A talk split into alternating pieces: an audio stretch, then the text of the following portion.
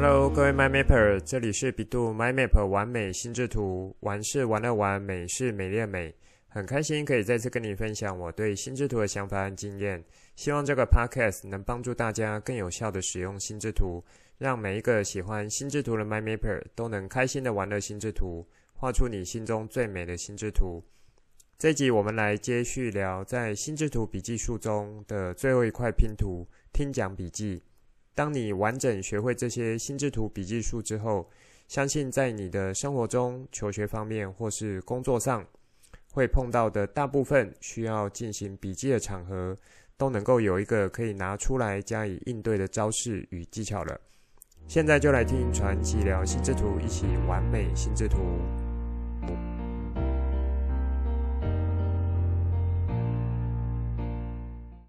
上周的节目上线之后，有不少回响。一位蛮固定会听我节目的好朋友跟我说：“我把心智图笔记术搞得很像在拍三部曲一样，从文章、书本、听讲三部这样子来进行。听着听着，觉得有一种好像在吊人胃口，不赶快讲完的 feel，让他每次听都觉得好像我都没有讲完，想要赶紧接下着听下一集一样。我听了呢，当下哈哈大笑。”觉得他的角度还真是有趣，不过我回头仔细想，好像也真的是有那么一点味道，有点像是在练功或是冒险的旅程，一个阶段一个阶段的打怪升级。那以难易度来分等级，就是从文章笔记进到书本笔记，最后再进到听讲笔记。这里呢，也在这和你们做一下呼吁：如果你是刚加入的 MyMapper，可以采用节目单中的 AYOA 节目单连接。透过动态心智图的方式来规划你自己的学习路径。如果你是跟着一路学习过来的 MyMapper，非常建议，强烈建议，一定呢要多来回听几次，可以挑主题听，或是属于系列的，那也可以合并听，因为在这里都是以分解动作拆开的方式来一段一段和你们聊。当下听的觉得，诶，听懂了，好像就会了。可是实际操作起来又有一些卡卡的地方，因此不时的回来听，那以及有发现卡住的时候呢，特别针对这个卡住的主题，挑单集的 EP 来听，会是最重要的。那更重要的呢，是可以持续的练习，还有融入日常的思考活动中，这些都是在节目中有一再提醒你们的。当这些都持续做了，我相信一定可以来帮助你。这个把心智图法的功力不断提升，享受心智图带来的美好。还有呢，一定不能少掉的提醒是：欢迎你们各位 MyMapper 可以将你们练习的心智图和我做分享。不管是你们跟着节目练习的主题，或是自己的创作主题，都很棒。那和我做分享，让我给你一些回馈和建议，相信呢是可以提供给你一些和原本不一样的切入角度。以及呢，可以让你的心智图变得更不一样。好，在节目一开始呢，算是和你们分享听众的回馈和回响，就是大家有觉得在完美心智图频道有获得一点东西，对你有所帮助，我都会觉得这样子录制这些节目都是蛮值得的了。我其实蛮早就想透过动态心智图这个方式来和大家做一些互动，而且在心中酝酿了一段时间。一方面是觉得说内容还不是很够，以及很完整。这里的内容指的就是单集的节目，还有我心中觉得可以让大家可以有个蛮全面，从多方面来认识心智图的内容，还没有全部的生出来。所以一直到上一集 EP 二十二，把这个动态心智图制作完上线。那在之后每一集有更新的地方呢，这个心智图也会连带更新。同时，如果我觉得还有什么可以补充或强化的地方，也会持续放上。这里也做一下小提醒和补充，因为有一位听众私下我说，在这个 IOR 节目单中的连接，手机好像是无法打开的。那我确定了一下设定，发现这是软体设定的问题。目前这种分享的动态心智图是限于桌机版，也就是电脑版。因此，如果你是习惯使用手机或是平板来收听和点选连结的话，那么在串联带出浏览器的时候，你必须要再点选一下设定。一般都是在右上右上角三个点的这个位置，然后选择电脑版网页或是 Desktop Site，这个选项，然后呢做一个切换，应该就会没什么问题了。再请你们试试看，如果还有什么问题，请随时私讯给我。这一集呢，要来和你们聊到，在心智图笔记术中被我定位在层级最高、修炼程度最难的一种类型——听讲笔记。为什么会被我定位在难度最高的等级呢？因为听讲笔记考验的不只有做笔记的技巧这样子的硬功夫，还考验着你在听的同时，脑袋能否一样启动，把听到的东西以很有条理的方式画出心智图来。等于是你要同时使用你的听觉、视觉，还有大脑，要从这两者接收的资讯，很快的转化成另一种整合、浓缩、淬炼以及关键的内容。还有呢，要顾及到整体画面的完整性、协调性、可看性等等的，不是那种很潦草的记录。所有心智图法规则中应该要遵守的规则，不能说全部都遵守了。那如果全部遵守，当然是很好。可是至少要抓大放小，可以让你之后在读这张心智图、看这张心智图的时候，那它还可以发挥应有的功能，就是要有这样子的水准。那在之前节目中也有提到一些，因为属于这种心智图听讲笔记的方式，操作起来很不容易。那因此有一个算是呃作为踏垫。垫脚石可以帮助你做分阶段逐步完成的一个弹性技巧，就是采取两阶段的方式来操作。是什么呢？就是听讲的当时快速产生一张当做是草稿，也就是用速记的方式。那因为是速记的方式，多半不会太要求呃，就是遵守所有完整的规则。那比如说呃，就是颜色呢，就可能是使用单色的笔为主。那我会依照听讲的状况，如果说真的要记的东西很多，那可能就用单色笔，很快的来一支笔打天下。因为是速记草稿的需求，所以回到家之后，借由这个速记的草稿，再去整理出一份完整的心智图出来。那这时候再去采取完整的心智图法技巧。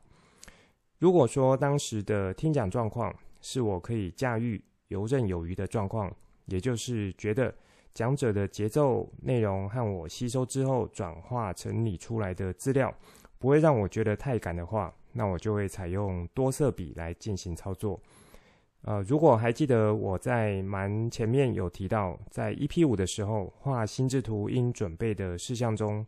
那我有带到说，呃，你可以用基本款或是豪华版的这样子的准备内容。那如果你忘记了这一集内容，可以再回头去听。新加入的 MyMapper 也一样可以再去听看看这一集内容。呃，节目中呢，我就是有提到，我随身就是会带一支多色笔，起码就是五色都可以使用。那以及另外会准备一支黑色的水性笔，因为黑色是万用的，而且黑色多半我是把它拿来写啊、呃、心智图的内容，也就是像关键字的。那因为写关键字其实是会用掉很多的黑色，所以我不太想占用多色笔这个笔芯的空间。那以及呢，这个黑色墨水它其实是会用很快很多，所以严格说起来，我携带的应该是会有六色这样子的笔。好，刚刚说如果是我觉得当次的听讲状况我可以驾驭，那我就会直接用这个多色笔上了，甚至演讲结束，我的心智图笔记也就完成了。所谓首战即终赞，手稿即完稿，顶多之后觉得有触发我什么不一样想法的时候，那因为原本的架构还算完整，还记得好的心智图是可以提供给你一目了然、按图索骥的功能，甚至可以帮你串联到不同枝干间的内容，进而触发你不同的想法。因此，当我的架构基础是良好的状况下，后续我如果还想到什么内容，其实可以很快找到。这个新想法应该要放进的位置、阶层、段落在哪里？那甚至呢，它还可以串联哪一些旧的资料？这是一开始想和你分享为什么我定位听讲笔记在最高等级的心智图笔记书的原因，也让你了解一下我的角度，同时也是想让你知道我当初是这样子学习过来，从一开始的手忙脚乱，到后来是真的可以手稿及完稿这样子的水准演出。如果我可以做到，相信你一定也可以做到。各位聪明的 MyMapper 们，那既然听讲笔记是属于难度在大魔王等级的，自然就不能太轻忽。接着，我们就来先定义一下，什么样子的笔记会称作听讲笔记，或是说在什么样的场合底下会需要使用到听讲笔记这个技巧。这里也可以请你做一下想象，连接一下你的日常生活中。会遇到哪一些的呃这个听讲形态场合呢？那以及在这些场合中有哪一些是需要当下做一些笔记的，哪一些又是不太需要笔记的？有答案了吗？各位 MyMapper？好，我这里呢先自己来做一下定义。心智图的听讲笔记是什么？顾名思义呢，就是有发生听和讲这样子的一个时机。那在当下呢，可能就是正在学习的场合。或是说像开会啦、讨论，那需要进行记录，然后方便做啊、这个之后再整理内容。那么有哪一些的这个真实情境会是符合的呢？以学习这个角度来看的话，最常碰到就是上课了。比如说你现在是学生身份，每天的上课课堂中需要听老师上课，又要做笔记的时候，像这样子的场合就会需要听讲笔记的技巧。再来，如果你是成年人了，那你要进行再学习，通常上课时间可能就是一整天。相比学生时代来讲，可谓有过之而无不及。那这时候呢，依照上课的主题和领域范围，很多还有许多这个操作，所以不再只有单纯的讲述。一整天上下来，真的是力气放尽，元气大伤，魂飞魄散。但是呢，在心灵上或是精神上，还有知识上，算是收获满满的。这种属于上完课还觉得收获满满的，应该是这种学习动机比较强。那多半呢，还有自己掏腰包付费上课的大人们，会比较有这样的感觉。如果你是在学的学生，应该是巴不得想要逃离教室，做自己喜欢的事情。因为我的小孩目前算进到国中。一整个学业的压力等级和国小很不一样，不再是那一种啊、就是所有都算开心欢乐的学习。所以刚刚说的，在学的学生呢，会有那一种想要逃离教室的状况，其实就有发生在我女儿身上。有时候会觉得说，啊、明明学习是一件很美好的事情，怎么在孩子身上呢，却是这样子的感受，有一点身在福中不知福的样子。不知道在场有没有 MyMapper 和我一样啊、是有差不多年纪的孩子，或者说你的孩子已经大了，也有经历过这样子的状况呢？好，那这里有一点扯远，我想先带你们从什么情境场合的角度出发，是要来思考一下，为什么我们会需要心智图的听讲笔记这样子的技巧？这有一点像是说啊、先厘清一下要在哪里使用，以及为什么要用。然后确定了是真的会使用到，再来学习这样子的技巧，我想应该就不会有太多的杂念，不会有那种说啊、我学了这样子一个技巧或方式，结果遇到了困难或是挫折，那就会觉得说啊，这应该是不好的东西，不合用，也就不想用了。这里要知道的是，很多功夫的修炼不会是一朝一夕就可以练成的。那我记得之前在节目中。啊、有蛮常和你们提到，如果有人跟你说学一项技巧、方法或是知识，可以很快学会、无痛学会，还可以变得超厉害。如果有人是这样子跟你说的，那我会觉得那个人会是个骗子，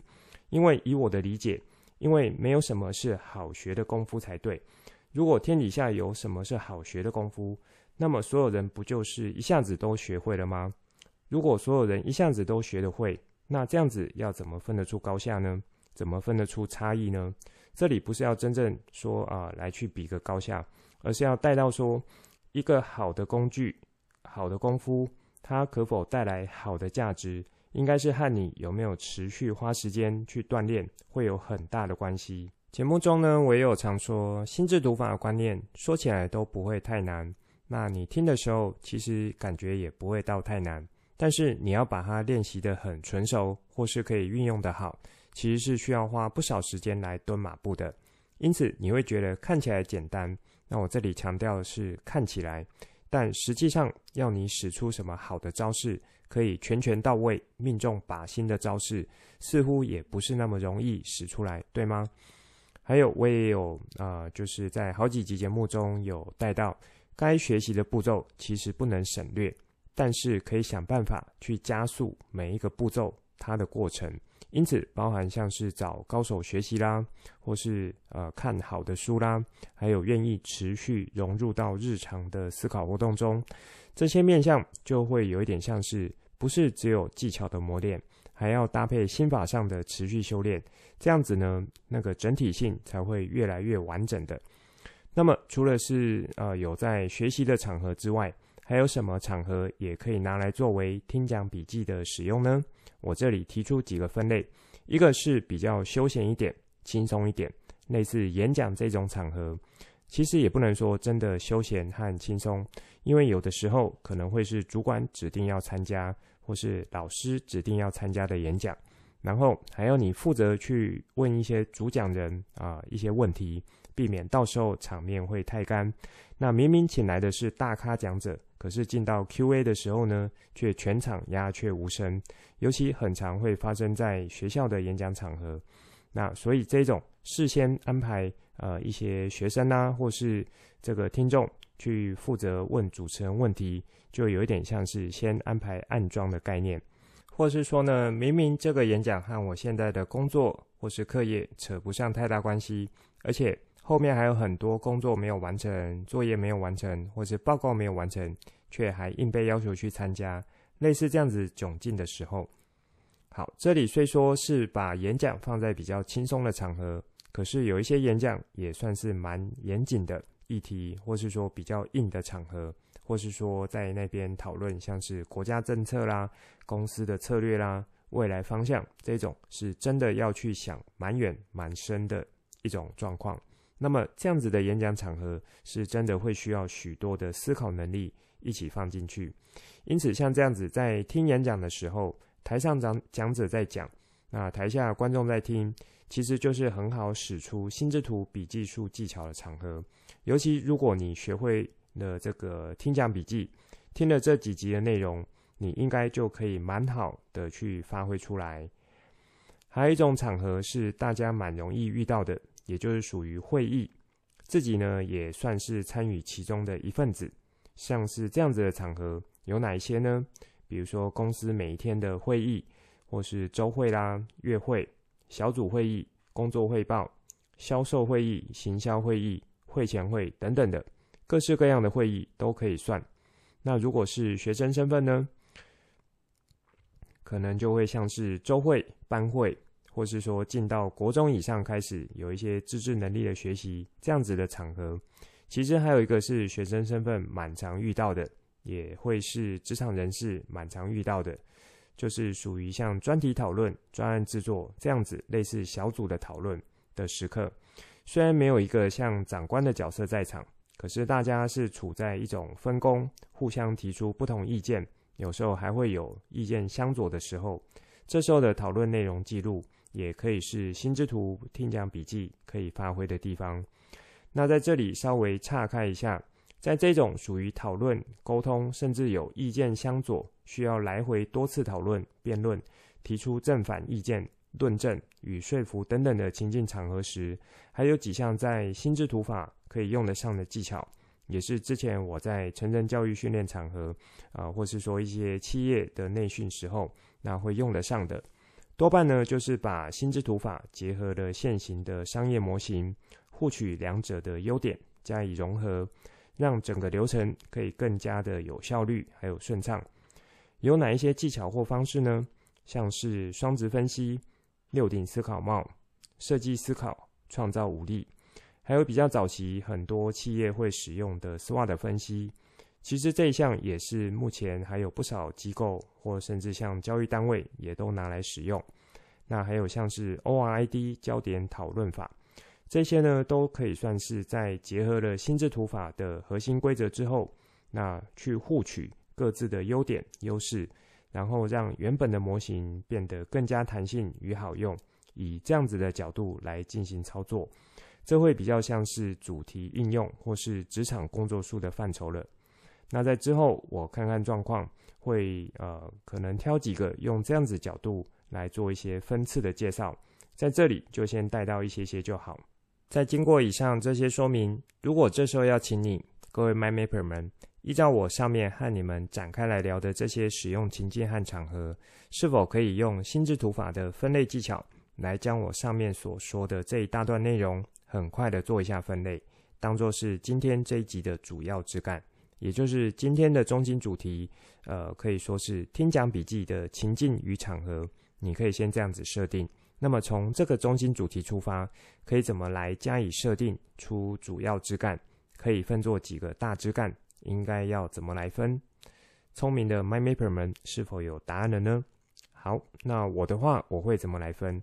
刚刚上面我一开始是呃要先定义一下什么是听讲笔记，以及要带到先理解和厘清在哪一些场合情境会使用到听讲笔记术这样子的角度来做一些提问，所以我就有了上面的这一段内容。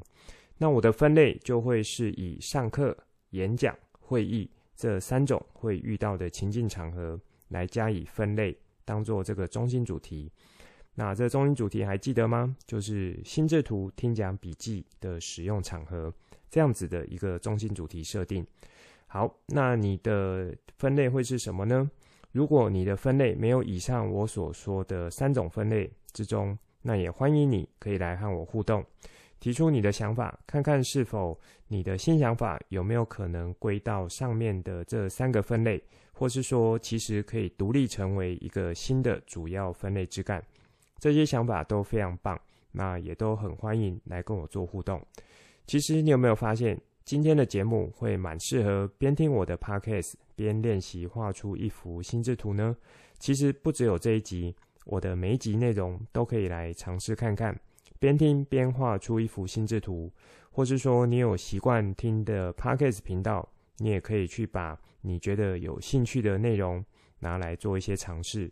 这就会算是一种啊绝佳的心智图听讲笔记练习哦。说到这里，让我想到前阵子在学校碰到一位老师，他提到说，现在要训练孩子看书抓重点、抓关键字，会蛮不容易的。那我觉得不只有在孩子。在大人呢，我也蛮常看到会有这样的状况发生。对于一些学习的内容，是蛮不容易去抓到它真正的核心。先回到学校，我觉得在这里呢，啊，一方面有些孩子他理解程度算不错的，透过现在课本的一种编排方式，算是已经有帮孩子做到蛮好的一个编排。那经过这样子的吸收之后，可以逐渐。把这个经验转移到新的课文或其他的科目，这算是呃，就是理解程度比较好的孩子。那但是有一些孩子呢，因为现在编排方式是蛮容易吸收，没有错，所以学的时候并不会太难。可是换到新的课文，或是说像老师额外要补充文章的时候，如果那个文章并没有事先做好编排，那这样就很容易做卡关，而且也蛮容易投降。变成会一直问老师说：“诶，这里应该要怎么来抓重点？怎么来看？那明明他刚刚有学过类似的一个结构或类似的一个文章了，而如果没有问老师自己试呢？试久了却又一直碰到问题卡关，到最后就很可能干脆放弃了。这有呼应到我在节目中提过好几次，学习上碰到挫折，这时候如果没有一个光明灯出来，可以指引你的方向。”点一下你卡关的点，让你先尽快跨过那个关卡。而在那个挫败点待太久的话，久了真的是会磨掉学习的兴致和渴望，算蛮可惜的。这也是我这几年在教育现场，包含我自己的孩子，还有他的同学们，呃，有观察到的一个现象。那就是有一点说，别人已经准备好帮你处理好东西，你拿来吸收学习会是很容易的。可是今天如果换成一个新的题目、新的主题，那或是说这是还没有经过处理的主题，很可能当场就会 GG 了。这种无法把学习经验有效进行移转，会是现代孩子在学习上可能碰到的一个难题。这里其实有很多可以展开讨论的地方，那不特别去聊太多。我的观察会是说，呃，在新课纲的推行下。的确是要往这种自主学习能力养成来做培养，以这样子的角度来操作。因此，在现场的教学上，如果没有教孩子背后思考的原理，那就蛮可能去出现我上面所说的状况。当然，现在的父母都是蛮关心孩子的教育，因此这反而会出现另一种的状况，就是说，啊、相对弱势。我指的是教育资源上的弱势，或是说在观念上的弱势，他没有注意到这个点，就会比较容易发生这样子的状况。以及呢，如果呃是在教学上为了符合新课纲的精神，那只有把内容变得不一样，可是整个教法还有思考脉络的引导没有重新设计和定义的话，似乎在能力强的孩子上面影响不会太大。可是能力弱的，或是说应应该原本在教育资源上啊、他是在弱势的一方，也就导致他的一些其他能力也跟着弱了，还没有建立起来，在教育现场就这样子一股脑的，为了说要符合教学的进度，一路赶进度教下去，所以整个说起来其实是会忽略掉这些比较相对弱势的学习者，他有部分能力可能还没有学完整。就要他往下一个挑战去走。在这一周，我的脸书贴文呢，是一篇和关键理解有关的文章。其实这是一本新书的书摘文章，作者是蓝伟英老师。如果你知道蓝老师，就会知道他在教育现场是许多人所追寻以及想要咨询的老师。同时，他也是一个著作相当丰富的老师，成立了荧光教育协会。那全台巡回去帮助教育现场老师，应该怎么更好的培养、提升下一代孩子的能力？这篇文章就算是在他的新书《提问力》中的一部分书摘。蓝老师提到的是，对学习者提问，可以从该如何让学习者获得关键理解这个角度来加以设计，包含课程的理解、教学的设计。那这也考验了教学者在课程准备过程中。对于文本的定位和理解，想要用什么方式来让学习者进行关键理解？这部分有兴趣的 MyMapper 就再参考一下我的脸书贴文啦。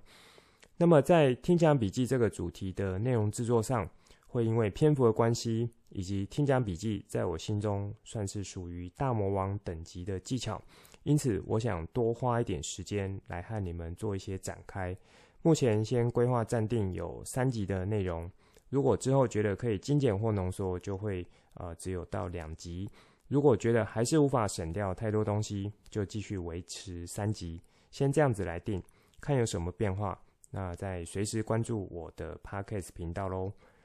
以上就是这一集想分享给大家的内容，最后帮大家整理一下这一集的重点。这一集算是心智图笔记术进到三部曲最终章的开端，听讲笔记。因为我想和大家聊的东西很多，所以打算用三集内容来呈现。在这一集，我先请你们设定和想象一下，日常生活中会遇到的听讲场合有哪一些？那在哪些时候需要进行听讲笔记？这里指的就是心智图笔记。在这里，我和你们聊了有三个分类。也算是三个主要枝干的架构，分别是在上课的情境，还有像是演讲的情境，以及会议的情境。在这一集呢，我采用先展开内容，再请你们试试看，可否借由我聊的内容，在你脑中可以来自动产生一些分类，同时也是考验你说，啊、在经过这么多集的学习。有没有把心智图的一些基本规则已经逐渐内化成你的思考了呢？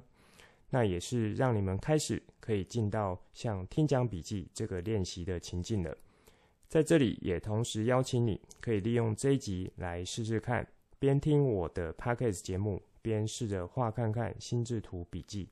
以及那我有在呃一开始 update 一下在 IOR 节目单中的使用。如果使用手机版的话，需要在浏览器的设定点选电脑版网页或是 Desktop Site 这个选项，在 IOR 动态心智图才会有正常的呈现，包含相关的串联连接。这一集的内容就先说到这里，之后再跟大家聊更多我对心智图的认识，所产生的经验和想法来跟你们分享，带你一起重新认识心智图，一起喜欢上心智图。希望你会喜欢今天的节目。本节目是由百度 MindMap 完美心智图直播，我是传奇，也可以叫我 Coach。欢迎你听了之后有什么新的想法与角度可以跟我互动，例如画出心智图或是留言来跟我分享。节目单中附上官网、脸书还有 LINE 社群资料，以及这一集我想和你分享的心之图作品。欢迎随时透过这些地方来和我做互动。如果你也喜欢这个频道，觉得对你有所帮助，记得帮我订阅、加给爱心、加分享给亲朋好友，欢迎他们一起来享受心之图的美好。我们下次见，拜拜。